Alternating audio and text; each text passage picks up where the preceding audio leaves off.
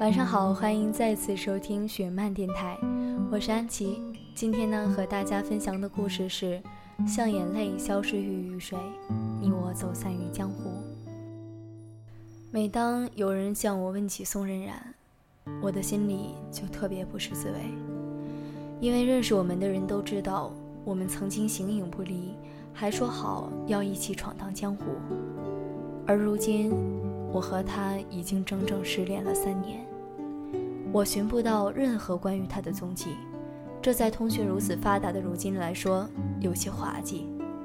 可一个想要和过去告别的人，他一定有办法藏好自己。我能做的也只有不打扰。十六岁那年，我和他有很多的梦想，我们想宿醉一场，想逃掉让人头疼的数学课。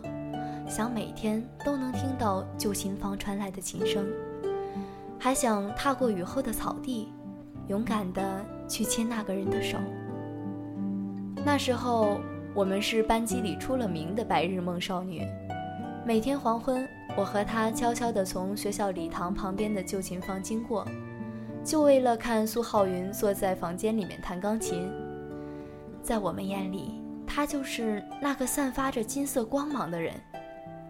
本以为我和他的那些心事会像水蒸气般随着时间慢慢蒸发掉，可是有一天，他突然要我和他一起去学钢琴。我犹豫不决，但是想到能和苏浩云一起坐在铺满了金色光芒的屋子里弹钢琴，我兴奋地点了点头。然后我俩无视老师和班级里其他同学疑惑的眼神，毅然转去了艺术班，开始了学习声乐。年少的我们总是带着满满的冲劲，何况我们俩还带着那么甜蜜的憧憬，所以格外努力。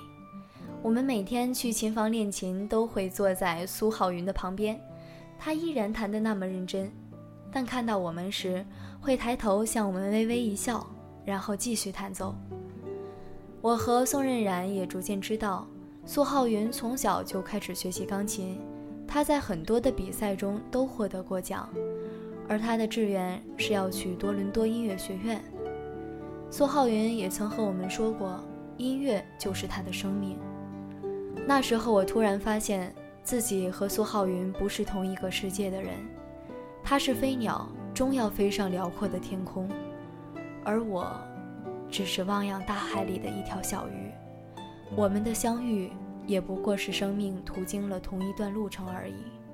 最后还是要走向不同的人生。可是宋任冉却不这么认为。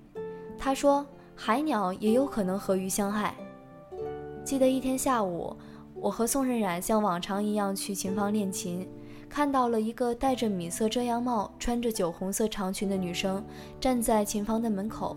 她刚一探头，苏浩云的琴声就停了。原来。她就是那个传闻中苏浩云的女朋友，在美国读高中，在音乐方面颇有造诣，还开过好几场音乐演奏会。我和宋荏苒沉默不语，静默地看着他们手牵手消失在黄昏的暮色里。那时我已经彻底释然，可是宋荏苒没有。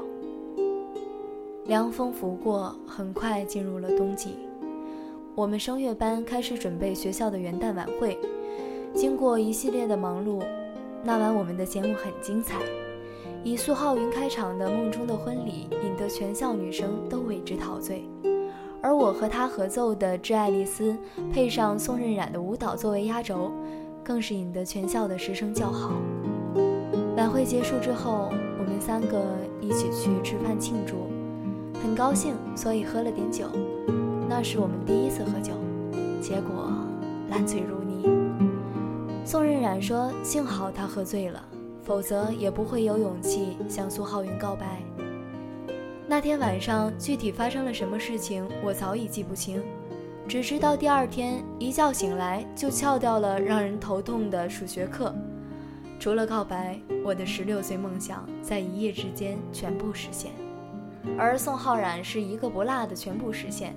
我们两个欢天喜地，关于他告白的结果我也没问，只是趴在他的肩头问他：“哎，你看你，人生赢家耶，快说说你接下来十七岁的梦想是什么？”宋冉冉笑着对我说道：“我十七岁的梦想，嗯，就是和你一起闯荡江湖，怎么样，敢不敢？”我敲了他的头，回道：“有什么不敢？那就说好了，谁也不许逃跑。”年少的许诺很轻易，也很易碎。转眼就到了艺考的冲刺阶段，学校给我们安排去上海集训。临走的时候。宋冉冉突然对我说：“他不去了。”他说家里人给他安排了去北京训练。我虽然有些不高兴他丢下我，但最终也没有说什么。到了上海之后，我发现苏浩云也没有来，但我没想到他和宋任冉一起去了北京。那段时间训练很忙，我和宋任冉几乎没有时间联系。有一天半夜三点。我突然收到他发来的一条短信。原来海鸟和鱼相爱，真的只是一场意外。我打他的手机一直关机，于是我就只能抱着最后一点侥幸，等回学校的时候见面再说。艺考结束后，班里的同学都陆续回校，但是依然没有见到他。学校里传言说，他们两个一起私奔去了北京。但是却被苏浩云甩了，他以死相逼，但苏浩云还是和他的美国女朋友一起去了多伦多。流言蜚语听得我心乱如麻，我也在愧疚，在宋任冉受伤无助的时候没有陪在他身边。我到处打听他的消息，可他家里的地址和一切联络方式全部都已经变更，我终无所获。我的白日梦少女，就那样。离开了我，人生海海，不要回望，回望会茫然。